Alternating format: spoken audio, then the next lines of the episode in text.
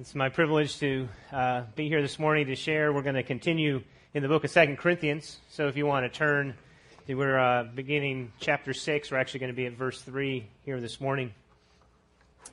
You know, there's uh, certain times in our lives when we are needing or we're wanting to put our best foot forward. We're wanting to remove any doubt that uh, we should be accepted, that, that we're good enough, that, that people should like us. Um, you know, you might want to think back to, you know, your first date. Um, the lengths you went to, right, to prepare for your first date. Um, think about all the things you did to try to get all the hurdles out of the way. You're trying to leave leave no stone unturned that you don't want there to be any obstacles to this other person liking you, and you go to all these great lengths. Another place we we do that often is in job interviews. Same thing. You're going there and you're trying to present yourself in a way that removes any idea that, that you're not the person for the job. There are some famous people uh, over the years who have um, taken their resume and maybe uh, extended it a little bit further than it probably should have been. Uh, for example, uh, Scott Thompson, who was CEO of Yahoo, said he had a computer science degree that he actually didn't have. And then lost that job. So he was removing the obstacles, removing the hurdles, but in the end, it became a hurdle. Uh, you have uh, Richard or Robert Irvine. I don't know if you know him from Food Channel, but he uh, at one point claimed that he had made a uh, birthday cake for uh, Princess Diana. Um, of course, he hadn't, but he'd gotten a job because of that, and then he subsequently lost that job once they discovered he had lied on his resume. Uh, maybe in the sports world, a more famous one is George O'Leary, who got the Notre Dame coaching job for, I was about a week, five days, something like that. Uh, he had said on his resume that he had an MBA as well as he'd said he'd played football at, uh, I think, New ha- University of New Hampshire, and uh, neither of those were true. so once that was revealed, he uh, was let go from, from that coaching job. So this idea of putting our best foot forward, wanting to clear the way, wanting to have no obstacles, um, wanting to, to try and make people think certain things of us or look at us in a certain way. Uh, oftentimes, I think when we work at that in certain ways, we end up actually being a stumbling block. We end up actually being someone who's putting up obstacles. Well, if you look at uh, 2 Corinthians chapter 6, and uh, beginning in verse 3, that's really uh, what Paul is going to be looking at here this morning, and what I want to really talk about today is this idea of, of removing obstacles. Um, Paul is commending himself, uh, talking about his ministry and his role uh, with the Corinthians here. He says, We put no stumbling block in anyone's path so that our ministry will not be discredited.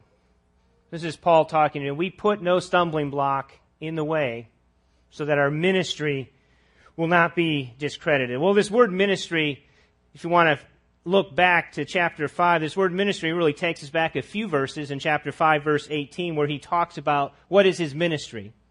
And in verse 18, he says, All this is from God who reconciled us to himself through Christ and gave us the ministry of reconciliation. So, what Paul is saying is that the ministry that he doesn't want to be discredited is this ministry of reconciliation. In the immediate context of his day, remember there were people in Corinth who were trying to discredit him, and people who were trying to say that he was a fake, that he was an impostor, he was a liar, he, he was not the person maybe he said he was. But I want us to look at this idea of the ministry of reconciliation, that we're also called to be involved in this ministry. And I want us today to think about um, our ministry of reconciliation and what can we do today to keep our ministry of reconciliation from being discredited in our own community, in our own families, maybe in our own in our own personal spheres of influence. And um, that's what we're going to look at today. And, and we're going to see, I think, from Paul some ideas on how we can go about doing that, how we can go about removing obstacles or removing hurdles in, in, in some good ways. And so the question, I have really a question that I want you to think about today, it's going to be kind of the, the point of the message is, what does the world, meaning those who have not been reconciled to Christ, need from us? What is it that the world, meaning those who have not been reconciled to Christ need from us. What does the world need from us in order to become reconciled? So, if our ministry of reconciliation is going to move forward, I think we have to answer this question What is it that the world needs? And we see Paul talking about his ministry. He says it, it can't be discredited, and he commends his ministry, and I think gives us some good ideas as to how we too can join him in this ministry of reconciliation uh, without discrediting ourselves.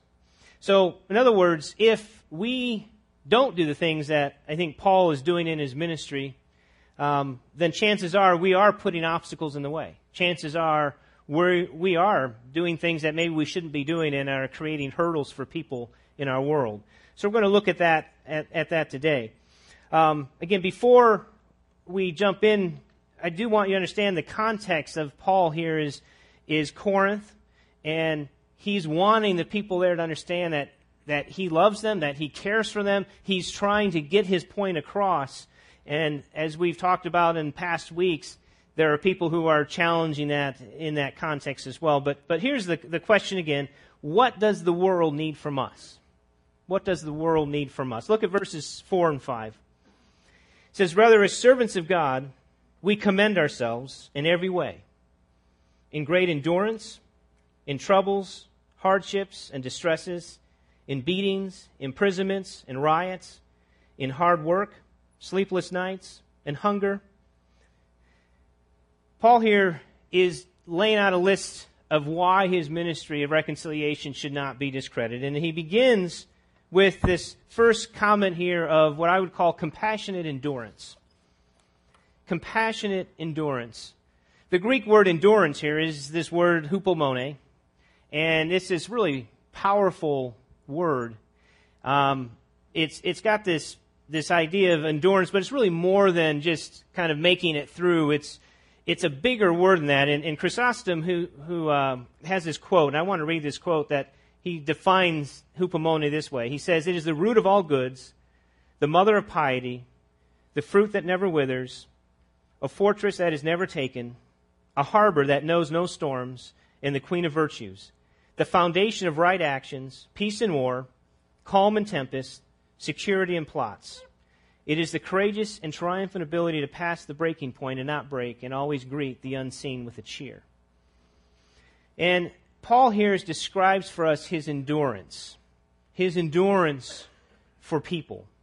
And first of all, he gives a general description. He says troubles, hardships, distresses. Then he gets more specific and he talks beatings, imprisonments, and riots. And then he moves on to what I would call voluntary endurance, where he says hard work, sleepless nights, and hunger.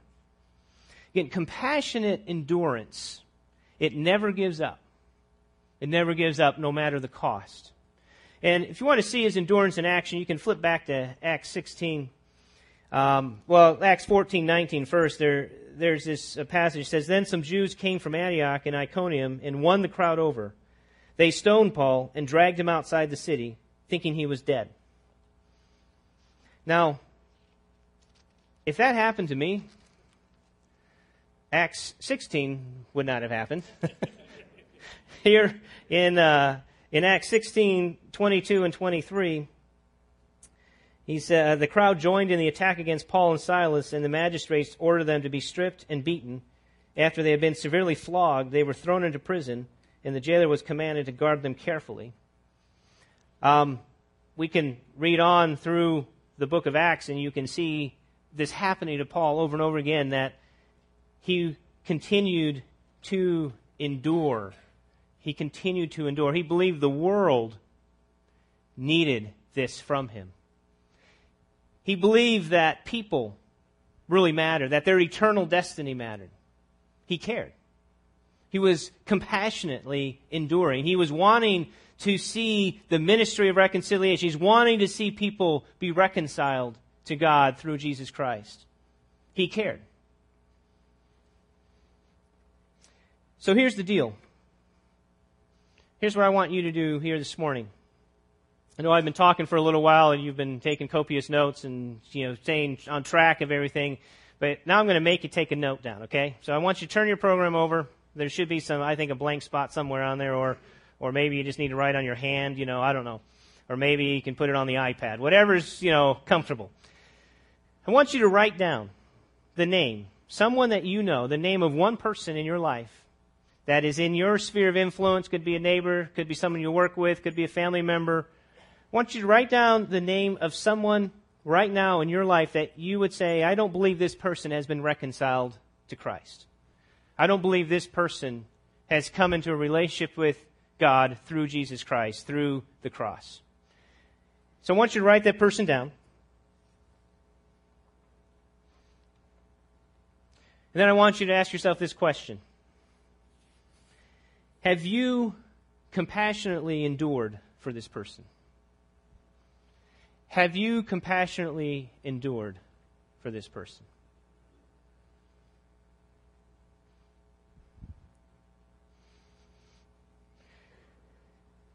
Paul in Acts 20, verse 19, he says this. He said, I served the Lord with great humility and with tears. And I wonder, have you wept over this person and cried out to God and said, I want to see them come to know you? Have you gone the extra mile for this person to show them the love of Christ? Have you been willing to endure?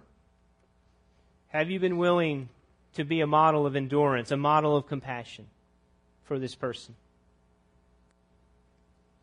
Let's go ahead and look at verses 6 and 7. Paul goes on here, and he says this. He says, In purity, understanding, patience, in kindness, in the Holy Spirit, and in sincere love, in truthful speech, and in the power of God, with weapons of righteousness in the right hand and in the left. Paul here in these verses, I believe, is giving us kind of a second obstacle that, that we need to overcome or we need to make sure it's not in the way in our lives, and, and this is godly character. Paul is commending himself to the Corinthians, saying, Look at my character. Look at my life. Look at who I am.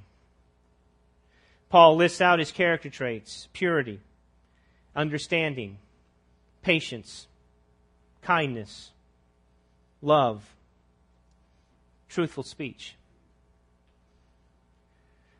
Paul knew that people could look at his life and say, okay, there's something going on here for this guy. There's something different. There's something changed. There's something real about him. It's interesting, too, that Paul here recognizes that his character comes from two places. From the Holy Spirit. Remember, it was Paul who wrote in Galatians 5.25, Since we live by the Spirit, let us keep in step with the Spirit. He knows his godly character comes as he relies on the power of the Spirit. And secondly, he also says that his character is dependent on the power of God in his life, which he depicts as weapons of righteousness in his right and his left hand. You know, Paul was a guy who had a lot of reasons to be embittered, to be frustrated, to be angry, to be resentful of all his afflictions, his hardships, his calamities he had a reason to be tired from all of his labor, his sleepless nights, but by God's grace, Paul has shown patience, kindness, love. His spirit has not been broken by the pain of his ministry. In the Holy Spirit, he has found these resources to give him hope, to give him the ability not to grumble, to be patient in God's timing rather than pity himself, to be kind rather than to take it out on others. So, what about you? We have to ask ourselves the question do we display godly character in our day to day lives? Do we live morally pure? Do we live upright as we rely on the Spirit and the power of God?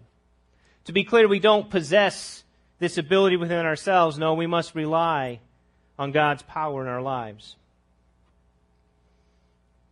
You know, a great place to lose your character is at a Little League game. I don't know if you've been to a Little League game in a while. I often um, you know, I go to these little league games with great character and thinking I'm going to today, okay, today it's going to work. I'm not I'm not going to get upset with anybody. I'm not going to get frustrated. I understand there's some things that are going to happen here that I'm not going to like. Coaches are going to do some things that I don't like and um, it's fascinating if you go to a little league games to just kind of maybe sit back and observe parents, observe coaches, um, observe how the kids are responding to all these things. It's a, it can be a tough place sometimes to to display godly character. I don't know where that place is for you. Where do you go in your life where it's tough for you to display godly character? Where do you need to be relying on the power of the Spirit, on the power of God in your life, so that your life becomes a witness, so that who you are and your character is not creating obstacles in your ministry of reconciliation. Lead with your life so that people can say about you, you're a person of purity, understanding, patience, kindness, love, truthful speech. I think oftentimes when we think about reaching out, when we think about this ministry of reconciliation, sometimes we're more worried about the talk. And we're worried about what exactly I'm supposed to say. How am I supposed to, you know, close the deal, as they say? I don't know what to say to people. I don't know what I'm going to do. I don't understand how to have the talk. But I think we need to be willing to move past that and lead with our lives, lead with who you are. Get involved in conversation with people. Converse before you try to convert. You'd be amazed at how conversation can lead down these paths where you get opportunity to display your character. You get opportunity to display your kindness, your gentleness. And people begin to be drawn to who you are. They begin to see the difference that Christ has made, and that you can begin to say, like Paul, that the power of God is being displayed in your life. And you have that confidence that God is at work. Well, as we look at verses 8 through 10, Paul here lists nine contrasts of the Christian life. And then he passionately shares his heart in a genuine, open way. I want to look at, at these contrasts here, um, verses 8 through 10. He says, through glory and dishonor, bad report and good report, genuine yet regarded as impostors, known yet regarded as unknown, dying and yet we live on, beaten and yet not killed, sorrowful yet always rejoicing, poor yet making many rich, having nothing and yet possessing everything. We have spoken freely to you, Corinthians, and opened wide our hearts to you. We are not withholding our affection from you, but you are withholding your affection from us. Paul describes, I believe, what I'm calling open hearted living in these nine contrasts, these nine antitheses. In the same way, if we want to remove obstacles in our ministry of reconciliation, we need to live our lives with open hearts. To open our lives up, to open our hearts up to people. If you look at these contrasts, we see the first four have to do with Paul's lack of popularity. He was being looked down upon by the people, yet you'll notice the people were seeing things about him, yet Paul says, in God's view, things were quite the opposite dishonor, bad report, an impostor, someone who was regarded as, as unknown. This is all these negative things, and this is what people were probably saying about Paul in the Corinthian community. All these negative ideas about, oh yeah, that guy, he's an impostor, he's a fake. You know, he's not even really a real uh, citizen, and and there's all sorts of things that were going around in his day, and yet Paul had a different perspective on it. His perspective was God's perspective, and he's able to see the contrast. Yes, people may see me this way, but God sees me this way. Remember too, it's interesting that Jesus, he says this in Luke 6:26 said, "Woe to you when all people speak well of you. For so their fathers did the false prophets.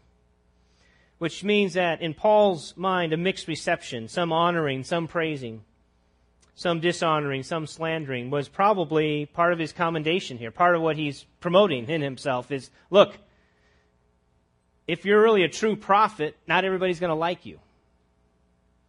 Not everybody's going to like what you have to say. Again, the spread of Christ throughout the world was seen as this tiny movement, and yet because God was behind it, it, it couldn't be stopped. And, and Paul lived that way. He knew it. He's, he was able to, to look beyond what he kind of saw, and he's able to say, No, God's behind this. It is moving forward. God is making his glory known.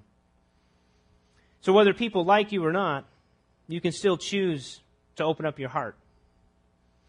You know, you get burned once or twice, maybe more than that. and it's easy to start shutting down. I don't think Paul here got cynical about people. He doesn't seem to withdraw from people. He continues because he recognizes that, yes, people say bad things about him, but he's more reliant on what God thinks of him. He's more reliant on what God is saying of him. And what that allows for him is open hearted living. He can open up his heart to these people who are saying these negative things about him. He can keep moving forward, he can keep moving towards them. He doesn't withdraw, he opens up his heart continually. The next three contrasts that Paul describes here are the way people around um, uh, Paul looked at the people around him, yet the contrast to Paul is he knew the real story. It's dying, yet we live, beaten, yet not killed, sorrowful, yet rejoicing. You see us dying, but for Paul, remember, we are crucified with Christ. He knew that. In reality, on the surface of his life, it looked like he was dying, but he knew he was dying for Christ, for the purpose of Christ. Beaten, yet we're not killed. Yes, we must endure human punishments, but Paul recognized that God was behind it. He's not killed, he, it's not over. Sorrowful, yet rejoicing. There are countless reasons that one is sorrowful, one's heart is broken at times. And yet, for Paul, he recognized that he could still rejoice. Then the last two contrasts for Paul is kind of his financial position. People were saying, probably trying to say things about, is he doing this for money and is he trying to build some sort of financial well being? But he says, you know, poor yet making many rich, meaning he's poor and yet he shares the gospel, and in sharing the gospel, he makes people rich. Because knowing Christ is the richest thing you can have in your life. And then having nothing, he says, yet possessing everything. And, and um, again, the riches of this world for Paul meant nothing to him. And he recognized that. Takes us really to uh, Philippians 3, 3 8. Um, he counted everything as loss for the surpassing to, to know Christ. And, and, and he was willing to lose it all. He's willing to lose whatever it took so that he could keep moving forward in his ministry of reconciliation. I think what we see in these contrasts is something real about Paul. Paul allowed people to see his struggle of walking with Christ. It wasn't easy. Paul here wasn't promoting some sort of health and wellness gospel. He wasn't promoting uh, some idea that if you come to Christ, you know, life's going to get happy and satisfied and everything's going to work out. No, what he was promoting here was the real gospel, which says that Jesus is real in the midst of your struggles. So I want you to step back here for a moment. Remember what Paul said in verse 3. He said, We put no obstacle, no obstacle in anyone's way, so that no fault may be found with our ministry. But as servants of God, we commend ourselves in every way. He's been removing obstacles to faith and commending the truth and the value of his ministry. What obstacle has he removed here? What obstacle is he removing by talking about these contrasts? Again, the clearest one here is money. removing the obstacle. People might have thought he's in it for money, for earthly comfort. He's given evidence here that that's not what it's about.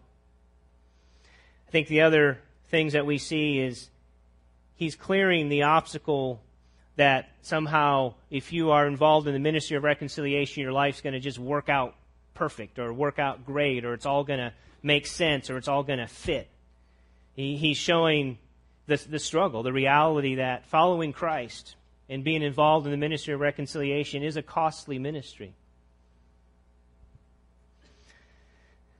Oftentimes, I think we can get caught up in trying to maybe entice people to Christ for the wrong reasons. We, we maybe kind of falsify the resume a little bit.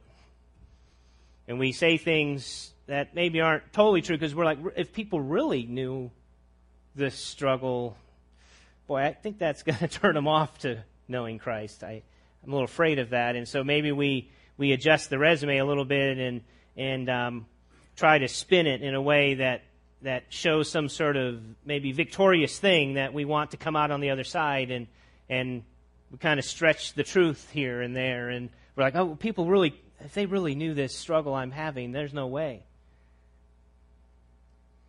Paul didn't do that at all. He continued to be honest and um, stay open hearted. to me, that's what's amazing. I mean, I know we've been looking at Second Corinthians and looking at this idea of how these people have treated Paul, and then at the end, when he says to them, You know, I, I'm opening wide my heart to you, I'm not withholding any affection. I mean, that's so full of passion and compassion that Paul has for, for these people. People who have been so ridiculously mean to him, really. Paul commended his life by afflictions, calamities, and sleepless nights. So here's the question I want you to think about is this person you've written down, have you truly opened your heart to that person? Have, have you truly opened your heart to the person that you wrote their name down on your paper? Have you opened yourself up? Are you moving towards them open heartedly? Or are you maybe feeling like they can't know your honest struggles? They can't maybe see the hard stuff that you're facing. Somehow you're afraid of that. We all, as humans, we face death, sickness, broken down cars, broken relationships, loss of jobs, financial struggle, kids that stray. I mean, we can go on and on and on and on. Everybody, we all face these things. The difference is that those who have been reconciled to Christ have Jesus. And having Jesus makes all the difference in the midst of these struggles. It's what gives you hope. It's what gives you direction. It's what gives you the ability to keep moving forward. Because you know Christ doesn't mean you're not going to have issues, doesn't mean you're not going to have these struggles.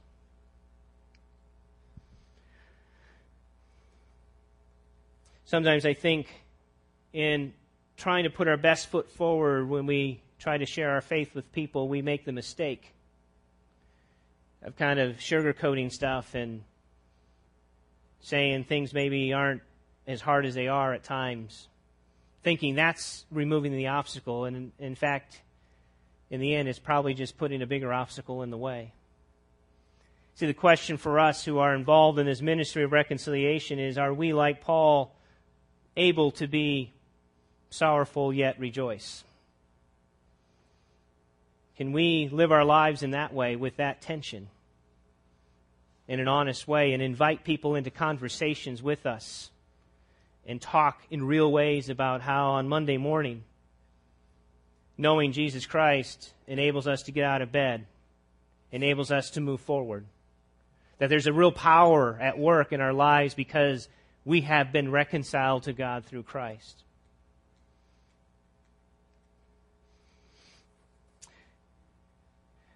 We, um, I believe, are called to this ministry. If you want to, I'm going to put Matthew 5. This is a, uh, from the, around the Beatitudes. And Jesus, first of all, he says this He says, Blessed are you when people insult you, persecute you, and falsely say all kinds of evil against you because of me. Rejoice and be glad, because great is your reward in heaven. For in the same way they persecuted the prophets who were before you. Then immediately after saying this, he goes on and says this next section here in Matthew chapter 5. He says, You are the salt of the earth. But if the salt loses its saltiness, how can it be made salty again? It is no longer good for anything except to be thrown out and trampled underfoot. You are the light of the world. A town built on a hill cannot be hidden. Neither do people light a lamp and put it under a bowl. Instead, they put it on its stand, and it gives light to everyone in the house. In the same way, let your light shine before others, that they may see your good deeds and glorify your Father in heaven. I don't think it was a mistake that Jesus first talked about the struggle of being someone who is following hard after Christ. And then, as you follow hard after Christ, he says you're going to become this salt, you're going to become this light. I want to challenge you to think about letting people in into your heart. Really let them into your story as you get involved in this ministry of reconciliation. What's interesting about our stories is I like to think of our stories on three levels. We all have an outside story, or the story that basically is we all have problems. We all have stuff happening to us on the outside. Followers of Christ, people who are not following Christ, we all have a story about something happening, and amazingly enough, they're very similar, whether you're following Christ or not following Christ. Christians, those who are following Christ, lose their job. Those who have not crossed the line of faith lose their jobs. Same story. Secondly, we all have an inside story where we wrestle to solve these problems, which includes doubts, anger, fear, apprehension, dread. Amazingly enough, we share that as well with those who have not yet been reconciled. They too have those same feelings. We who have been reconciled still wrestle with those feelings we can connect on that level. I think too often we're afraid maybe to connect on that level because we're maybe saying, well, wait a second here. I've got to have an answer. I've got to have a better story here. And that's maybe where we start fudging on our resume a little bit, pretending we don't have those doubts or fears or struggles. But the third part of all of our stories is what I call the ultimate part of the story, which is God in our lives. Ultimately, we as believers in Christ find a connection with Jesus Christ in the midst of our wrestling. And they need to see that. They need to see that. They need to see practically what that looks like so that they can be drawn to Jesus Christ as well. I fear that too often we never allow those who don't know Christ to see how we can be sorrowful yet rejoicing, how we can be beaten down and yet not killed, how we can struggle and yet continue to move forward.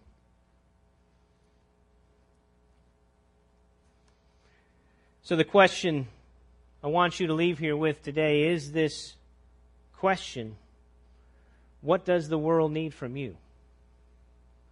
What does the world need from you? I also want to make this challenge to our cell groups as well. That being that I think too often when we're inviting our neighbors or those who have not yet been reconciled to Christ to come and be a part of our cell groups, I think too often we do the George O'Leary. And we put together a resume for that night. That's fake. Because we say, well, we don't want to let them hear our real struggles as believers in Christ. They wouldn't get it. They couldn't understand it, and we might chase them away. I think, I know it's done oftentimes in, in with a, a good idea, a good effort good desire on our part, but in reality, as we're thinking, ah, I'm removing the obstacle, we're actually just putting it right there, right back in the way. So I want to challenge you in your cell groups that as you're inviting people who have not yet been reconciled to Christ, to let them come and really see, really see your life. Invite them in with open hearts and let them experience how Jesus Christ makes a real difference in your day to day living, complete and full of, of the struggle and the doubts and, and the groaning, as Romans 8 says, as we groan and we're waiting for that day when Christ will finally return. We need to let people come in get close to our hearts. I want you to think about what does the world need from you. Let's go ahead and pray. Father, Paul is um, an amazing example for us of a guy who was so passionately and compassionately engaged in this ministry of reconciliation. And I know as I read his story and I read what he did and how he was involved, I know that for me, it's uh, I see myself that really pales in comparison. And yet, I also believe, Lord, that that through your power and through the power of Christ, that if I will continue to submit myself to the Holy Spirit in His direction, you will use me. You will use me in this ministry of reconciliation. And so, Lord, it's my prayer that we would take seriously and ask ourselves the question what does the world need from us? That we'd wrestle with that. And that we take that question to heart and that we would ask you for, for more answers and that we would try to understand how we can truly be like Paul and remove all the obstacles, all the things that have maybe been put up in the way so that people can come to know you in a personal way. Lord, we thank you for the work that you're doing in our lives and in our hearts. We just pray this in your name. Amen.